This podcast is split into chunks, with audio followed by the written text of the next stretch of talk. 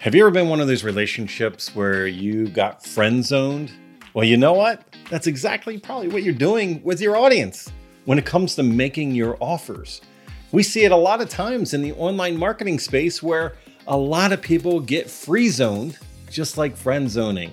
And what that means is that you put people in a free mechanism for so long, you nurtured them for so long, you basically groomed them to expect free from you and never to buy anything. So I'm giving you permission.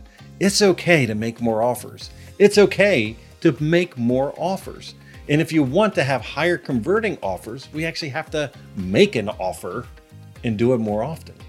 And that's okay because otherwise, what you're doing is you're nurturing, you're putting people in a nurture state so much that you're free zoning them. So let's stop free zoning. We don't want to be in the friend zone. We want to build that relationship. We want a commitment, right? So, just like dating, like we used to do back in the day, we can't free zone our audience. So, I want you to keep this in mind. Are you free zoning your people or are you giving them offers that they most likely are perfectly aligned with and that they would love to take from you?